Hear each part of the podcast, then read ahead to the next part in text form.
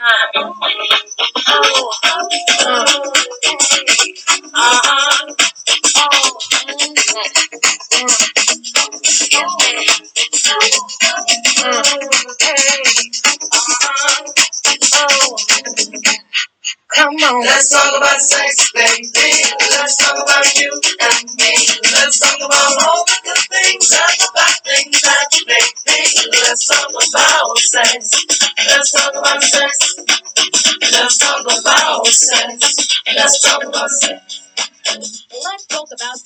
Hey, what's up, y'all? This is your boy, NCHD, coming to you live again with another episode of My Journey, My Truth, period. For those of you have that have missed, we are on episode three. Um, we have covered quite a bit. Um, we've covered things from my childhood to the difficulties of being a kid and being gay and raped, um, feeling like not having a voice, you know, uh, loss of innocence, depression, low self esteem, you know, uh, recognizing the signs of rape, um, we had a little education on that that came from the RAINN organization. Um, we talked about religion, you know, being different and just being comfortable being you. You know, as always, I greet you to stay in love, stay in peace, and stay in kindness. Um, this episode, we are going to talk about sex. So that is one subject that a lot of people kind of shy from, but you know, as it says, my journey, my truth, period. So we are going to go into that. Um, if you guys need help um, out there, you can go online to online, which is O N L I N E dot R A I N N dot org, which is the RAINN organization. They are there to help. They are also, um, you can be reached at 1 800 656 4673. There's a lot of education and advocates on that website that can definitely help you out. As usual, if you are in an emergency situation and you need help, please go to 911. Let that be your first resort to help you and get out of what you need. Tell a friend, tell a family member, tell somebody close to you that you know that you can trust to help you get out of your situation. And remember, when they take it from you, you still have a voice and you still need to be heard. Um, first and foremost, I would like to say, you know, it is not easy talking about these things. Um, and I never want to make somebody feel bad because where I am and where somebody else is, it took a long time for me to get here to be able to be comfortable to speak on these things and talk about these things. And my prayer and my hope is that by listening, somebody will be able to get there too to know that they have a voice and can be heard as well.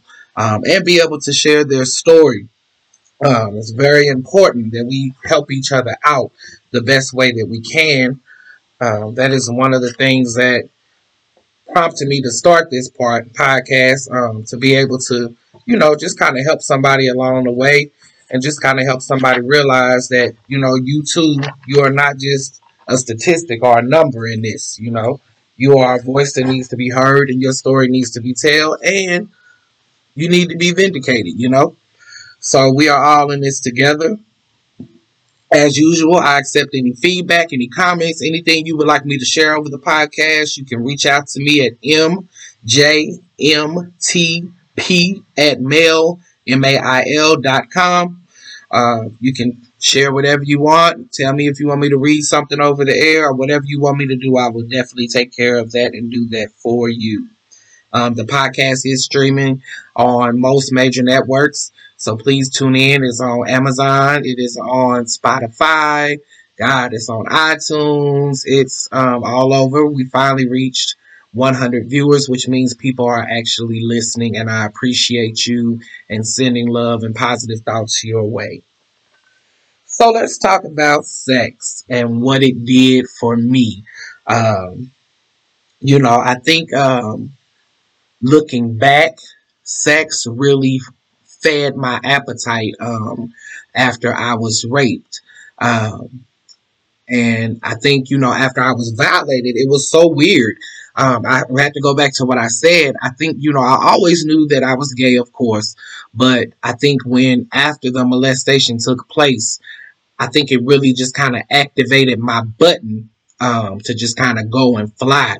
Um, So sex kind of fed me, you know, you talking about oral sex, you talking about, I mean, just having sex, period. You know, uh, I was too young to even know what I was doing. Um, by the time I was probably about 12, I was promiscuous, playing around, you know, with people doing stuff, doing things that I had no business doing. Um, you know, and what it did was it comforted me because that was the way that I felt like I could be close to somebody without me having to give all of me. All I literally had to give was my body because that's what I felt like that was what I had to offer at that time, you know. Um, it was so interesting, you know, thinking about the things that I did, you know, creeping out at night and doing stuff that I had no business doing. Um, even promiscuous with people that were my age. You know, I always talk to older people, but you know, there were some people that I experimented with and did things with, you know, stuff um, again that I knew I should not have been doing. Um, but at the end of the day, after I got done, it's the same thing as like what they say about, you know, uh, alcoholic that has problems and they say I'll drink well I'm just gonna drink my problems away. After you get through drinking, you still got the same problem. You know, um, laying down with people and giving them pieces of me, I literally was imparting myself in them and them in me. So not only was I taking on more emotions and more stress and adding on more to the depression that I already had, because these people didn't want nothing. They just was there for that moment to lay down with me and do what they wanted to do. And I was pleased for that moment. But after that, I still was left feeling miserable. So, you know, I, um, I, at a young age, um, you know, I remember that there was a young girl, um, that stayed with us and she liked me and I didn't like her. But um, two of my friends had challenged me to have sex with her, you know, and she wanted me to have sex with her. And, you know, the, it was a mutual thing. It was nothing um, that, you know, I, I definitely wouldn't violate anybody's rights, but it was um, a mutual thing. But they forced me to have sex with her. You know, um, I didn't want to, but I felt like I had something to prove, so I did it, you know. Um, and that was another form of control, you know, coming from my peers, my so-called friends at that time. Um, I remember when I got up and we were done, I just felt like, you know, ugh, because this wasn't what I wanted. You know what I'm saying? Like that wasn't it. But me being who I was, I felt like I had something to prove or whatever. And, you know, still learning myself, still trying to figure out how to fit in, where to get in, things of that nature. Um, I use sex as a um, outlet. It was a um, way for me to receive what I thought was love and comfort, and it wasn't. It was actually uh, me abusing myself. It was a form of abuse to myself. Um, it used me. It used me to feed my depression. It used me to make me feel like I was more than less than, you know. Um, so it definitely, it the the relationship with me and sex was very mutual. I was getting what I needed at the time, and it was getting what it needed from me um, it was keeping me in the pit that I was in. You know, it was making me feel like this is love. You know, having sex is love. You know, you already been molested, so who gonna want you? So this is your life. You gonna lay down with who you want to lay down with. You gonna do this, you gonna do that, and you gonna take it, and that's gonna be the end of it.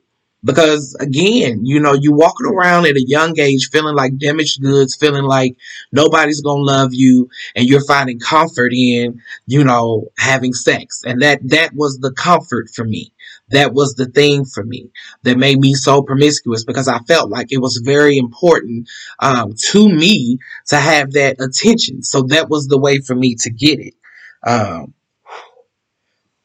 there were um, things that I know. Um, I thank God that I don't I don't have HIV because there, there were circumstances that I was in that I could have I could have caught that. I've done things that should have literally taken me out of here from creeping out of the house late at night, sleeping with people in their cars, you know, oral sex in cars, um, God, just, I mean, so many things that I knew I was totally wrong for doing. But again, it was feeding my crave. You know what I'm saying? It was feeding my need. So I couldn't latch away from it. Um,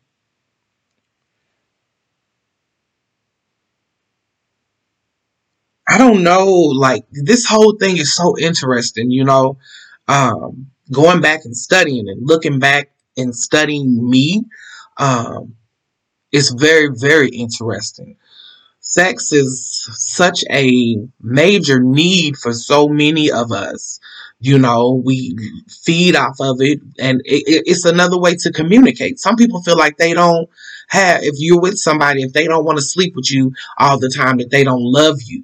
And that's a sad thing. That's a sad, that's a sad thing. You know, um, we shouldn't be in a place where we have to feel like sex is our all, you know, because it's not. You know, it's part of the puzzle in being in a relationship, but sex does not validate love. You know, it, it does not. Um, so I truthfully want to say this episode is going to be very short, um, because I just want to let you know, like, don't give yourself away. You don't have to. You know, you don't have to. Don't lay down with people just because you feel like that's their way of showing you that they love you and that's their way of showing you that, hey, you know, I'm here for you. So, um, let's go ahead and, you know, let's, uh, let's lay together. Let's do this. You know, I got your back. You know, people will tell you that and they don't. It's because they're trying to get something from you you know and that's not saying that you can't trust everybody i don't want to put that out there like that it's just saying like don't use your body as the weapon to feed your depression you know um please get counseling please seek out you know, psychiatric help. There are counselors. There are social, there's case managers. There's anything that you can get your hands on to somebody that's going to listen to you and help you take that opportunity to do it because you don't want to be like where I was years ago. I could have been dead, meeting people on chat lines, inviting people to my place, you know, all kind of stuff that, you know, I was doing. I could have literally been gone, you know, and I mean, I was, when I tell you all jokes to the side, I was a hoe. That's what I was. all jokes to the side, you know, I was getting it in, you know, um, and all the while maintaining this other image that I was just, you know, good and square and doing what I'm supposed to do and all this other stuff. But I was leading a double life, even at a young age. Um, but at the end of the day, I can truthfully honestly say it did not help me. It did not do anything to me but farther me into a depression. Um, because you start questioning like, well, why ain't this person here for me when I need me, but need them? But, you know, when they want sex, they'll call. You know, uh, I remember when I got my first cell phone. Oh, I was hot to trot. I mean, I was hot to trot. I was out here giving it up and turning it loose. um, but I just really, um, I thank God first and foremost that I'm still here, drug, you know, drug disease free. Um, a lot of things that I that really should have taken me right on out of here, and I thank God that He kept me, you know, through it all because He didn't have to, you know. Um, I, you know, I've literally, you know, I've smoked crack. You know, um, just being honest, I have had a friend that laced a blunt, and I did. You know, I tried that, and I and I thank God that I don't have that kind of addictive spirit because otherwise, God, I would not be like I wouldn't even be able to say these things to you right now. I wouldn't even be able to talk. I would still be suffering from a depression, but there was something greater for me. And I would like to believe that the greater for me is the fact that I can sit on this platform and tell you that I made it and tell you that you can do it too. And hopefully this is encouraging to you. Um, I just remember calling on the chat lines and meeting random people just doing things. I didn't give a damn if you was white, black, Chinese, Asian, whatever it was. If we was getting it in, we was gonna get it in. This was sex, y'all, without even using a condom. You know, and it's like this was all wrong. It was all wrong. Because like I said, it didn't do anything for me. It didn't make me feel good. It didn't make me feel special. It made me feel bad at the end of the day. So before you lay down with somebody, before you trust somebody with your body again, just think about how it's going to make you feel because it might just be that one thing that's feeding your depression. You know, um, so take the time out to think about it before you decide to lay down with somebody and give them you because you are precious. And what you have, you shouldn't just give it away to anybody.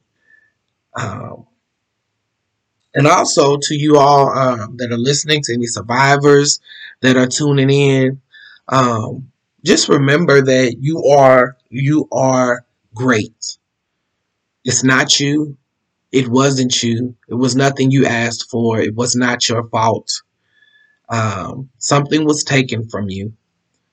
And just remember that. It, it is not your fault. Don't blame yourself anymore after today. Try to get help.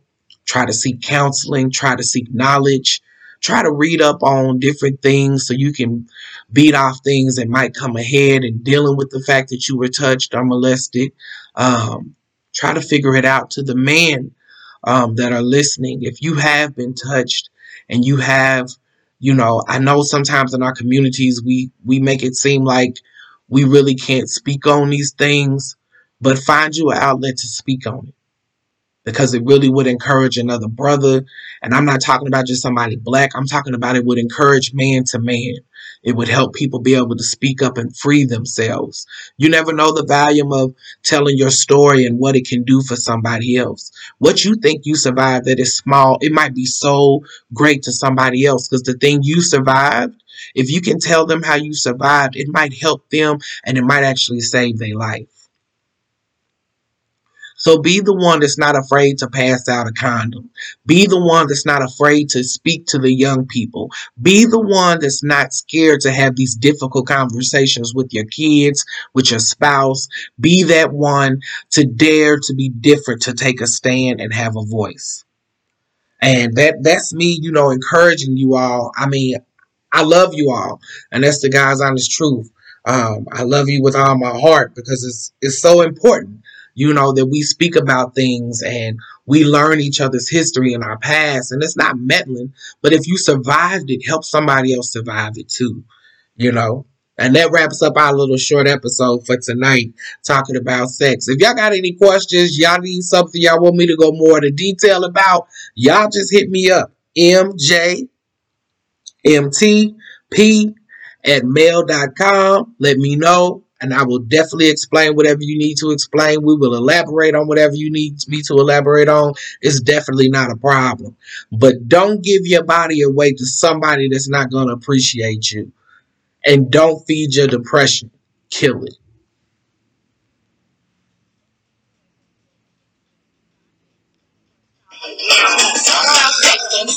Radio show. Many know anything goes. Let's tell it like it is and how it could be.